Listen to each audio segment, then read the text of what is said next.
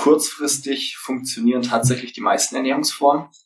Ähm, wenn wir jetzt über Abnehmen sprechen, dann müssen wir uns aber auf jeden Fall mal das Langfristige anschauen. Und da zeigt sich, dass, ähm, habe ich gestern nochmal nachgelesen, 95 bis 98 Prozent aller Diäten eigentlich scheitern. Also alle, alle 95 okay. bis 98 Prozent der Menschen, die eine Diätform machen, ähm, werden in dem Gewicht wieder rückfällig. Ich bin Alexander Kalinger, Gründer von Life. Das ist dein digitaler Guide zur Mind, Body und Spirit Transformation. Und du hörst den Life Podcast Knacke deinen Gesundheitscode. Dich erwarten inspirierende Gespräche mit den größten Experten, den innovativsten Coaches und den leidenschaftlichsten Machern Deutschlands.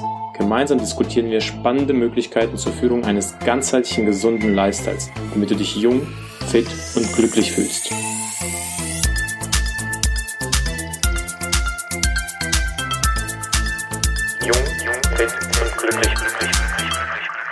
Servus alle zusammen und herzlich willkommen zurück zum Da Live Podcast Knacke deinen Gesundheitscode.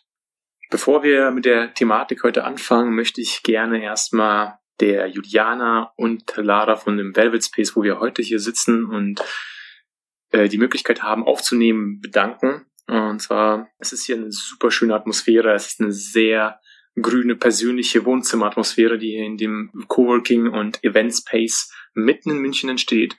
Und ähm, sie sind super Gastfreunde. Das alles mit Liebe zu Detail gemacht. Das heißt, schaut euch deren Webseite an, velvet-space.com. Schaut hier vorbei zu und lasst euch zum Arbeiten inspirieren. Eine super Location.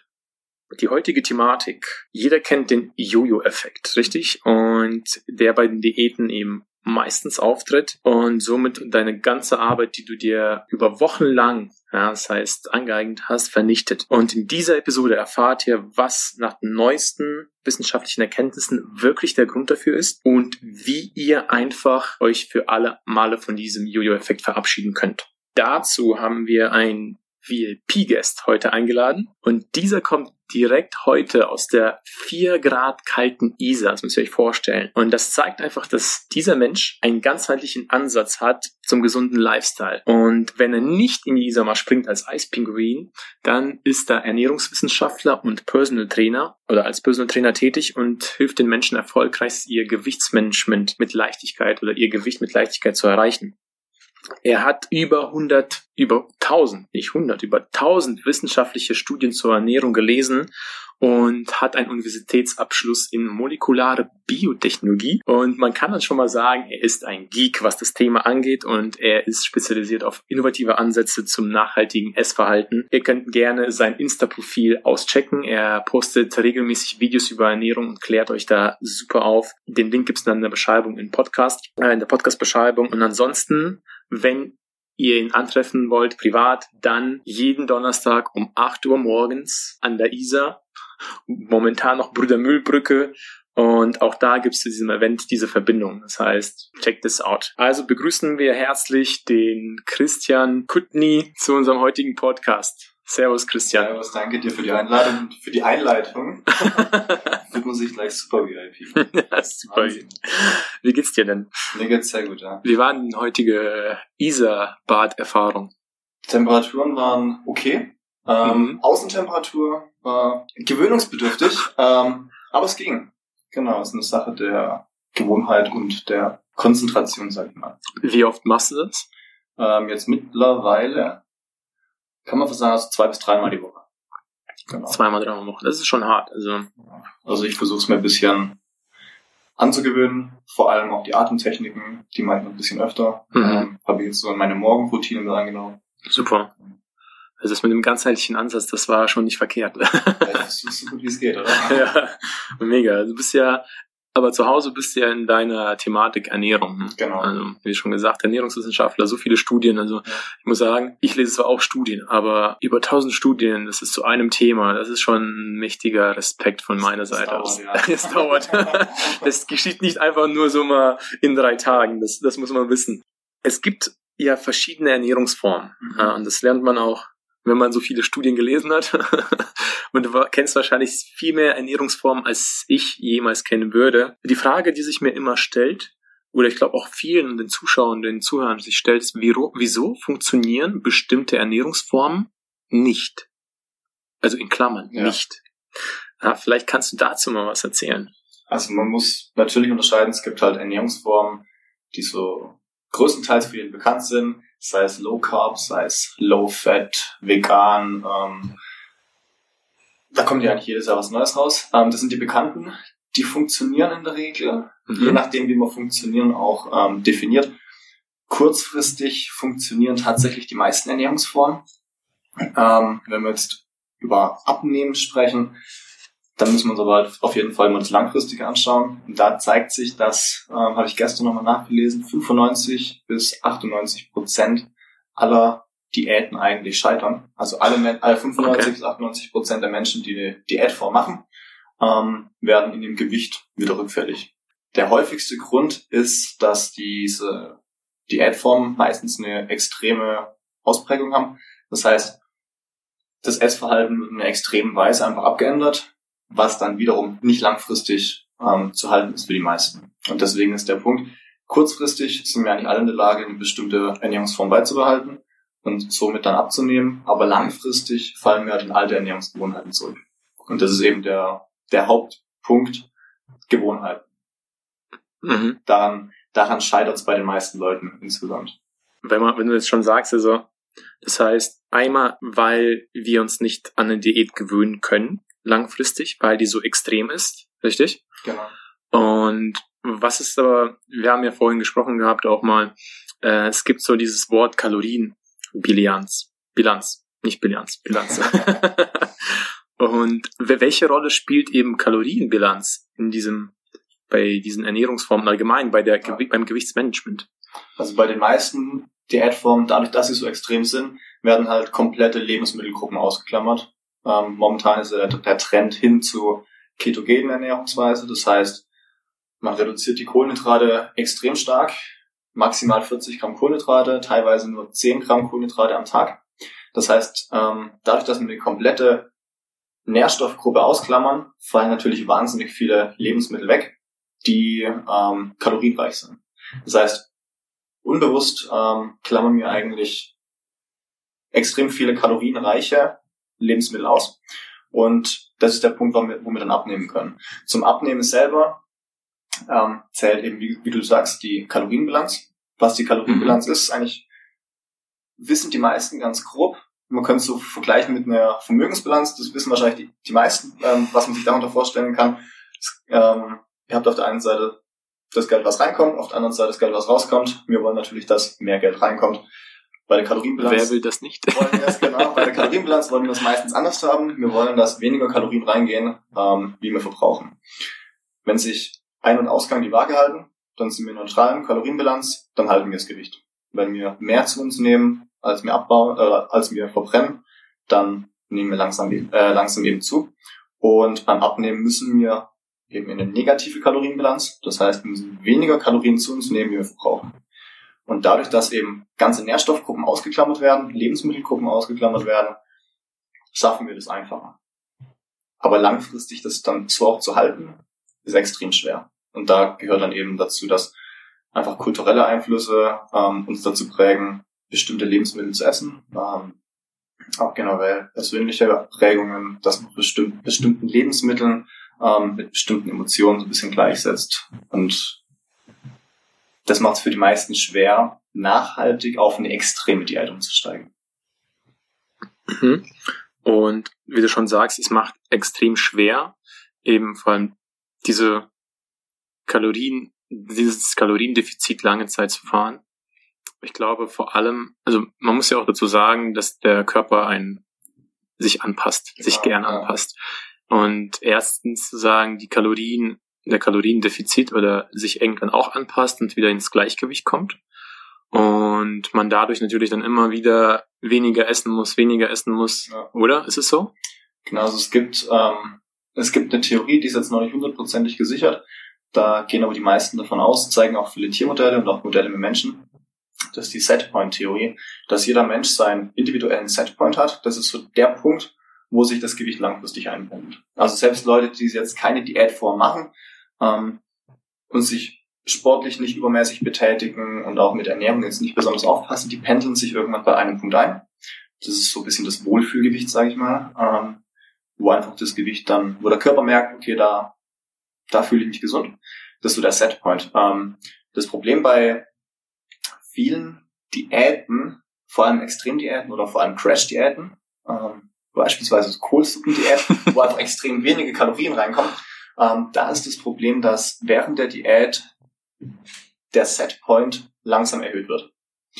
Und das können wir uns vorstellen, wenn der Setpoint erhöht wird, dann versucht das Gewicht sich ja an einem höheren Punkt einzupendeln. Das heißt, wenn der Setpoint davor bei 60 Kilo ist und anschließend bei 65, ähm, dann haben wir es nachher extrem schwer, die 60 Kilo zu halten, weil unser Gewicht will hin zu den 65. Und das ist, was Crash-Diäten eigentlich so gefährlich machen. Die meisten Leute sagen auch, also egal wenn man fragt, Crash-Diäten sind nicht gesund, Crash-Diäten sind nicht nachhaltig, trotzdem macht's jeder. Mhm. Und das ist ein ganz großes Problem, ähm, weil die programmieren den Körper auf Gewichtszunahme zu. Und da gibt es auch Studien, die zeigen ganz klar, je mehr Crash-Diäten oder extreme Diätformen generell man praktiziert hat, desto höher ist insgesamt der Body Mass Index oder das Körpergewicht mhm. generell. Das heißt, wenn man einmal mit einer Diät angefangen hat, sollte man die sofort beenden. Also man soll ja nicht rüberkommen, als ob Diäten jetzt ähm, überhaupt nichts bringen. Mhm. Das darf man nicht falsch verstehen, denke ich an dieser Stelle. Diäten machen zu bestimmten Bedingungen und mit je nachdem abhängig von deinem Ziel Sinn. Genau. Ja. Also man muss natürlich immer Zielsetzungen im Auge halten. Weil jeder hat unterschiedliche Ziele und Diäten sind für jeden auch individuell. Deswegen manche Leute fahren mit einer Keto-Diät total gut. Manche fahren mit einer Low-Fat-Diät viel besser. Manche ernähren sich vegan oder vegetarisch, können dadurch auch schon ihr Gewichtmanagement irgendwie optimieren. Also muss man einfach individuell ein bisschen anpassen. Und ich glaube, wichtig auch zu sagen, dass Diäten sind immer kurzfristig gedacht. Ja, das heißt, für kurzfristige Ziele, Beispiel Bodybuilder. Genau. Und weil Bodybuilder haben ein Ziel, vor dem Wettkampf zum Beispiel sehr schnell Körperfett zu verlieren. Ja, das heißt, wenn sie in die Masse, aus der Massephase wieder in die Definitionsphase gehen und sie machen diese krassen Diäten, das sind echt krasse Diäten, nur für eine bestimmte Zeit. Und keiner von denen würde sagen, na ja, ich fahre mein ganzes Leben lang diese Diät, weil das ist, das würde man eigentlich gar nicht schaffen. Und das ist, glaube ich, sehr, sehr wichtig zu verstehen. Wenn man in Hochzeitskleid, ja, sich, und man hat nur vier Wochen Zeit, man möchte da reinschlüpfen, macht eventuell eine Diät Sinn, aber man sollte sich auch hinterfragen und sagen, na ja, möchte ich vielleicht nicht so immer aussehen und nicht immer jedes Mal diese Diät, Diät machen, mich quälen, weil Diät ist immer schon irgendwie, finde ich, mit Qual verbunden. Definitiv, genau, ist ja Verzicht meistens. Genau. Und ähm, was ist, wenn wir jetzt diese Kalorienbilanz, um da nochmal darauf zurückzukommen, nicht erreichen können? Also wenn, wenn wir jetzt versuchen, Kalorien, weil wir vielleicht, ja, wir, wir tracken nicht oder also was kann man machen, wenn man diese Kalorienbilanz nicht erreicht? Was für Möglichkeiten gibt es, das zu überprüfen? Was für Möglichkeiten gibt es da Tools? die man nutzen kann? Also zum bleiben vielleicht mal beim Thema Abnehmen jetzt, dann ist es insgesamt leichter.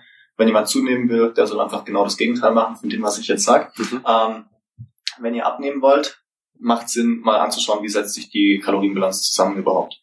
Ähm, klar, auf der einen Seite, Kalorien werden zu uns genommen, das heißt, wir konsumieren Essen. Auf der anderen Seite, wie setzt sich jetzt der Kalorienverbrauch zusammen? Wir haben einmal unseren Grundumsatz, das ist die Menge an Energie, die wir generell brauchen, wenn wir uns nicht bewegen, wenn wir keine großen Anstrengungen haben.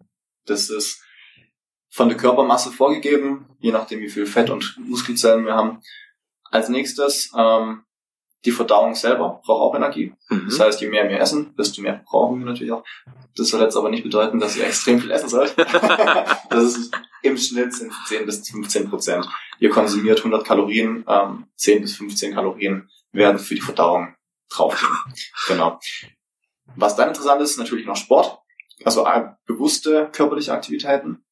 Die kann man natürlich easy steuern. Das mhm. heißt, wenn ihr merkt, ähm, ihr habt keine Lust, Kalorien zu tracken, aber ihr merkt, ihr nehmt trotzdem nicht ab, wäre es sinnvoll oder ratsam, ähm, den sportlichen Output zu erhöhen. Mhm.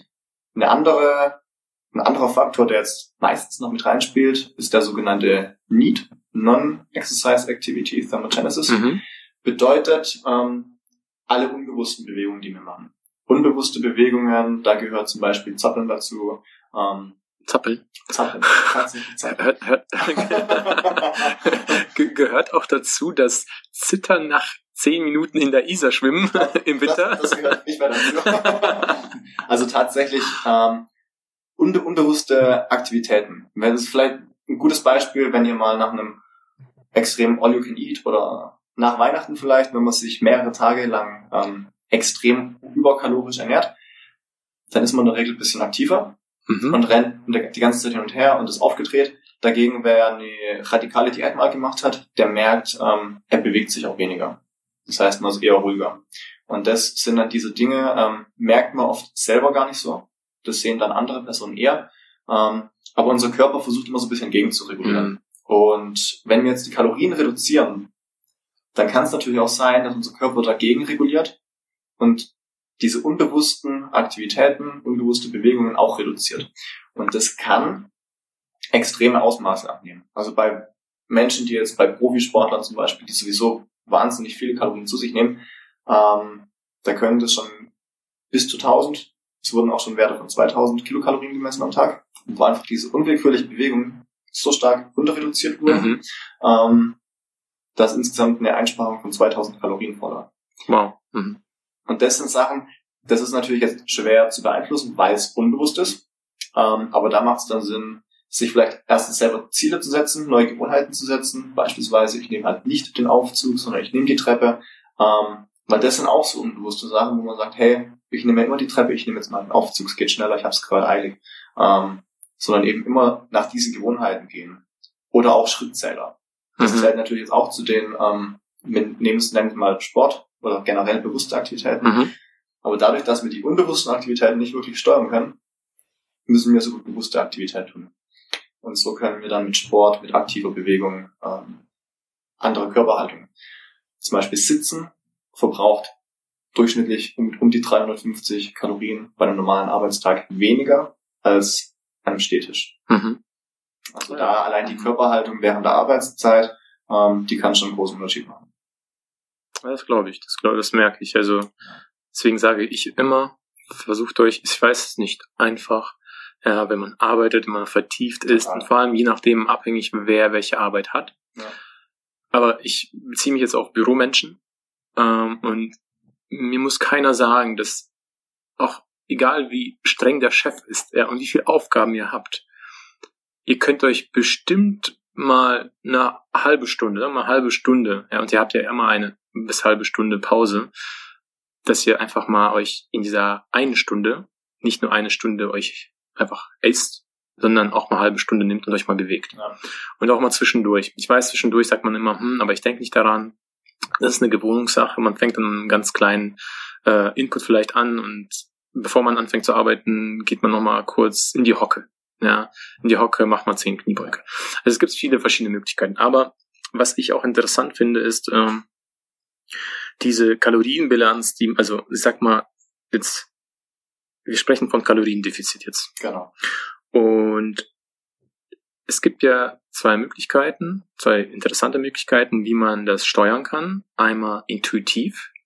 Äh, es gibt die Verfechter der intuitiven mhm. ähm, RNS, dem S-Verhalten genau. und dann einmal dem getrackten. Also wenn man einen Plan hat und sich das alles aufschreibt, ja, es gibt viele Apps, MyFitnessPal und man trackt das alles viel rationaler. Ähm, was sind so die Vorteile und Nachteile der jeweiligen Methode, sage ich mal, wie man es macht? Also bei der intuitiven Ernährung, das wäre natürlich so ein langfristiges Ziel. Ähm, da geht es darum, mehr auf den eigenen Körper zu hören, und selber rauszuhören, ähm, habe ich wirklich Hunger oder habe ich einfach nur Appetit ähm, oder habe ich vielleicht einen Durst. Aber auch zu merken, bin ich denn schon satt? Ähm, das heißt, nicht einfach einen Teller vollpacken mit Essen und den einfach aufessen, weil man es so gelernt hat, sondern drauf zu hören, sagen mir meine Sättigungshormone, ich bin satt, ich brauche nichts mehr essen. Können die sprechen? Wenn, wenn, man gut hinhört, dann, dann, dann, kann man die schon hören. Was für eine ähm, Sprache sprechen? Sprache der Kalorien. Und das ist an sich ein super Prinzip. Ich habe auch gesehen, es gibt mittlerweile schon echt viele Studien zu dem Thema. Ein großer Vorteil beim intuitiven Essen oder intuitiven Essverhalten ähm, ist, es gibt keine wirklichen Nebenwirkungen. Bei vielen radikalen Diäten vor allem ähm, kann es eben auch häufig zu so psychischen Verhaltensstörungen oder Störungen im Essverhalten kommen. Ähm, Das ist natürlich nicht optimal. Oder dann Sachen wie einen Jojo-Effekt. Beim intuitiven Essen wird es wahrscheinlich deutlich, deutlich langsamer gehen. Mhm, Ähm, mhm. weil der Körper, der muss sich eben auch erst wieder anpassen. Das Problem ist, die meisten von uns haben verlernt, intuitiv zu essen. Mhm. Und da kommen wir jetzt auch zu einem Nachteil. Wenn jemand extrem übergewichtig ist, dann hat es einen Grund. Und meistens spielen ähm, Hunger- und Sättigungshormone eine große Rolle dabei, dass die einfach aus der Balance geraten sind. Und dass der Stoffwechsel sich einfach dahingehend angepasst hat, ähm, dass der Körper immer mehr Kalorien möchte, dass er immer mehr Speicher möchte.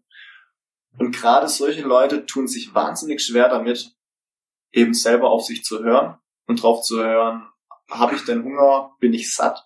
Ähm, natürlich wäre es super, wenn die das lernen können. Es ist aber für viele wahnsinnig kompliziert. Meistens sind es Menschen, die sowieso eher eine, wie sage ich, sen sehr sensitiv sind, ähm, Mhm. was ihre Gefühl, Gefühlswelt angeht. Ähm, für solche Menschen fällt es deutlich leichter, sich intuitiv zu ernähren. Mein Tipp an alle, die es mal versuchen und merken, dass es nicht klappt, schaut euch mal tatsächlich eure Kalorienbilanz an. Ähm, der Vorteil hier ist, Anschauen, anschauen würde heißen. Anschauen heißt, ihr trackt, also ihr zählt Kalorien. Ihr ladet euch eine App runter, das ist das Einfachste, und dann einfach mal wirklich ein bis zwei Wochen, länger braucht man gar nicht, ähm, eingeben, was esse ich. Und zwar wirklich detailliert. Meistens wiederholen sich ja die Essverhalten. Also das Frühstück ist meistens ähnlich und auch was ich am Wochenende oder unterm Tag konsumiere, ist ähnlich. Deswegen ein bis zwei Wochen reicht in der Regel. Und dann hat man es nämlich schwa- schwarz auf weiß. Wenn man Studien anschaut, dann sieht man, dass die Menschen circa 50 Prozent überschätzen, wie viele Kalorien sie verbrauchen, durch Sport beispielsweise, und sie unterschätzen 50 Prozent die Kalorien, ähm, die sie zu sich nehmen. Das heißt, wenn ich 2000 Kalorien zu mir nehmen soll, oder denke, ich nehme 2000 Kalorien zu mir, kann es sein, dass ich in Wirklichkeit 3000 zu mir nehme. Und wenn ich der Meinung bin, ich verbrauche 1000 durch Sport, sind es meistens nur 500. Das ist, Das, das, ist, das ist wahnsinnig spannend, weil ihr wisst am Ende nicht, woran es liegt, wenn ihr nicht abnehmen könnt. Es Hm. kann wahnsinnig viele Faktoren haben. Und das Essverhalten mal aufzuschreiben, wirklich aufzudröseln, wie viel nehme ich zu mir, ähm, ist einfach eine große Hilfe, um grob abzuschätzen, liegt es am Essen oder liegt es vielleicht an anderen Dingen. Mhm. Und andere Dinge können dann eben sein, der reduzierte, unbewusste Bewegungs, ähm, die un unbewussten Bewegungen oder eben Sport, sportliche Aktivität. Da weiß man dann ungefähr, wo man ansetzen kann, wenn man weiß, wie viele Kalorien nehme ich wirklich zu mir. Mhm.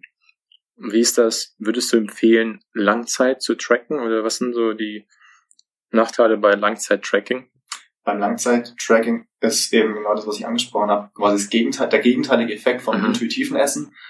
Ähm, wir fokussieren uns dann zu stark auf einzelne Nährwerte, Makronährstoffe, auf Kalorien generell. Das kann langfristig wirklich eben zu psychischen Problemen kommen im Essverhalten. Mhm. Davon würde ich abraten. Ich würde es wirklich mal ein bis zwei Wochen tracken. Ähm, ich finde, durch Kalorientracken lernt man wahnsinnig viel über Nährstoffzusammensetzungen. Und das ist ein, ich sag mal, das ist eine der Bereiche, wo ich sage, macht für jeden Sinn, ähm, sich mehr damit zu beschäftigen. Generell, egal auf welchem Feld man gut sein möchte, ob es jetzt im Bereich Gesundheit sein soll oder im Job selber, wenn jemand gut im Management sein will, dann muss er eine Ahnung von Management haben. Mhm. Das heißt, wenn ich gut sein will, langfristig mein Körpergewicht zu halten, dann muss ich ein grundlegendes Verständnis von Ernährung haben, ein grundlegendes Verständnis von Sport, von Gesundheit. Ansonsten habe ich keine Chance, über einen längeren Zeitraum, wenn zum Beispiel Lebensumbrüche kommen, ähm, mein Gewicht auch wirklich konstant zu halten. Und da ist es dann eben, geht es dann mehr langfristig Richtung intuitives Essverhalten und weg vom Kalorienzählen. Okay, finde ich super. Also vor allem ganz kurze Bemerkung, ich glaube, das sollte man, also was Essen, so, so eine Essenskunde, nenne ich das mal, sollte Essen, nennen wir uns Essenskunde. äh, weil es ist, es ist mehr als nur Nahrungsmittel zu verstehen und zu wissen, was man essen soll. Es ist Essverhalten, sollte man in der Schule machen. Bin ich total dafür. Das ist andere Fächer raushaben, aber das ist wichtig, weil das ist etwas, was du langfristig in deinem Leben für deinen Lifestyle brauchst, um den gesund zu leben. Äh, kommt vielleicht nochmal so fünf Tipps für ein erfolgreiches Management für die Zuschauer, Zuhörer. Was haben wir da jetzt? Also, um eben nachhaltig sein Essverhalten zu verändern. Also das Wichtigste für mich, keine Crash-Diäten, beziehungsweise keine extrem radikalen Diäten.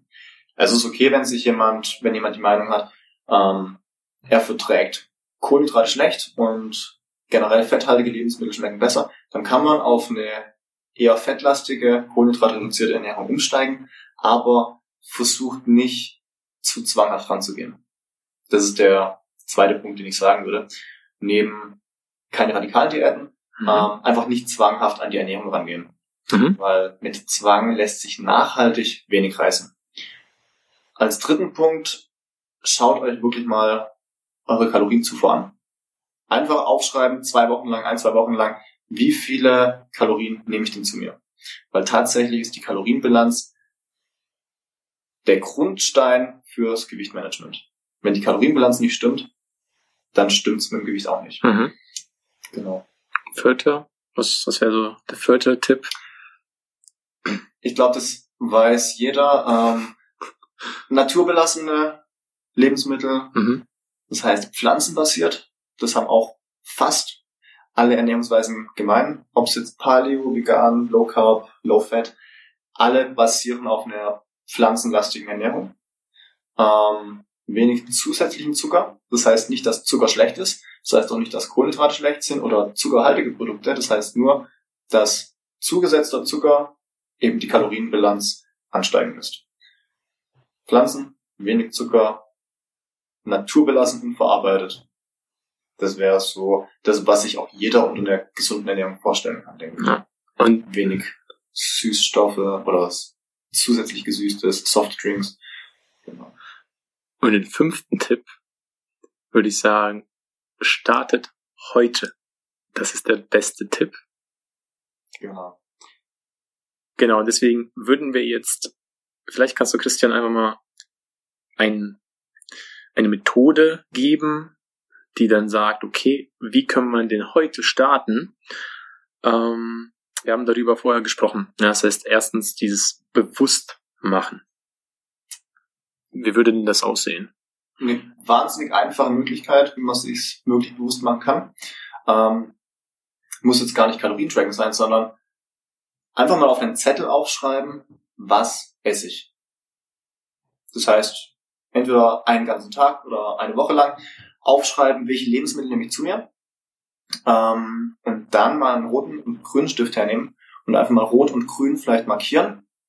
Welches dieser Lebensmittel, welches dieser Mahlzeiten bringt mich meinem Ziel näher und welches nicht. Mhm. Und intuitiv würde wahrscheinlich jeder die ähnlichen Dinge rot und grün markieren. Wasser ist grün, die Cola ist rot, Gemüse ist grün, der Snickers-Riegel ist rot. Ähm, da hat jeder eigentlich grundlegend das gleiche Verständnis von, in Anführungszeichen, gesund. Und sobald ihr 80% grün auf dem Blatt habt, wisst ihr, okay, es stimmt schon mal was. Ähm, aber wenn man sich dann wirklich mal anschaut, bei den meisten wird es nicht bei 80% grün sein, sondern da geht es vielleicht hin zu 50-50. Und wenn ihr seht, dass 50% der Lebensmittel, die ihr zu euch nehmt, ähm, euer Ziel nicht wirklich fördern, dann wisst ihr schon mal, wo ihr ungefähr ansetzen könnt. Das ist einfach schon mal eine super Möglichkeit, um sich, um es ein bisschen zu visualisieren. Mhm. Weil spontan würde jeder sagen, hier nehme ich eigentlich gesund. Ja. Aber sobald man sich die Sachen detailliert anschaut, da sieht man dann, dass gesund natürlich auch so eine Frage ist. Die wir in unserem nächsten Podcast dann wir machen zwei Folgen, äh, nächsten Podcast auf jeden Fall ausführlicher behandeln werden. Was ist eigentlich gesund? Und das ist eine sehr spannende Frage und es wird sehr viel darüber gequatscht und diskutiert und wir wollen das mal auch mal diskutieren. unseren Senf, unseren Senf beitragen. Ja. Ähm, aber auch sehr lasst euch überraschen. ich will nicht zu viel verraten. Um das jetzt einmal mal zusammenzufassen. Das ist ein sehr spannendes Thema und wir haben ja gesagt, okay, Diäten, wir möchten keinen Jojo-Effekt haben. würde man sagen, okay, hört Leute mit den Diäten auf, wenn ihr nicht das Ziel habt, wenn euch die Diät nichts wirklich bringt, außer ihr wollt einfach langfristig, also wenn ihr langfristig Gewichts, Gewicht reduzieren möchtet, dann ist Diät für euch nichts, würde ich sagen. Genau. Ähm, wenn probiert mal aus, ob ihr eher der intuitive Mensch seid oder eher mehr mit dem Tracking arbeiten könnt, also mehr der rationale. Das heißt für euch, ihr kennt euch am besten. Das heißt, schaut, kommt ihr mit der intuitiven Ernährung, Essverhalten eigentlich zurecht. Wenn nicht, dann, wie schon der Christian gesagt hat, macht euch einen Zwei-Wochen-Plan, wo ihr trackt. Nehmt euch eine App. Ansonsten schaut, dass ihr, wie gesagt, die Kalorienbilanz ja, im Auge behaltet. Und ähm, wichtig ist auch, denke ich, macht euch nicht zu viel Stress, weil Essen ist sehr viel mit Psychologie natürlich verbunden, mit unserem Verstand. Wenn wir unseren Verstand stressen, dann ist, hindert es uns am Abnehmen. Ich glaube, der Christian ähm, weiß das. Das werden wir dann auch in der nächsten Folge nochmal genauer darauf eingehen, welche Rolle eigentlich die Psychologie beim Gesund ein, was die Verknüpfung zwischen Mind und Ernährung eigentlich äh, ist. Auf jeden Fall hast du vielleicht noch irgendwie, habe ich vergessen, was man noch dazu sagen kann, jetzt als Zusammenfassung, was sehr wichtig ist, damit die Menschen, damit die Zuhörer, wenn die jetzt auf Stopp drücken, direkt anfangen können, ihr Essverhalten und einen neuen gesunden Lifestyle äh, zu leben. Ich sehe. ich sehe, wir haben alles gesagt. Wir haben alles gesagt, genau. Keine ja. Crash-Diäten. Werdet euch bewusst, was euer Ziel ist. Weil es bei jedem individuell ist und keine Ernährungsform für jeden passt. Und ähm, am besten sofort anfangen, und zwar zwanglos.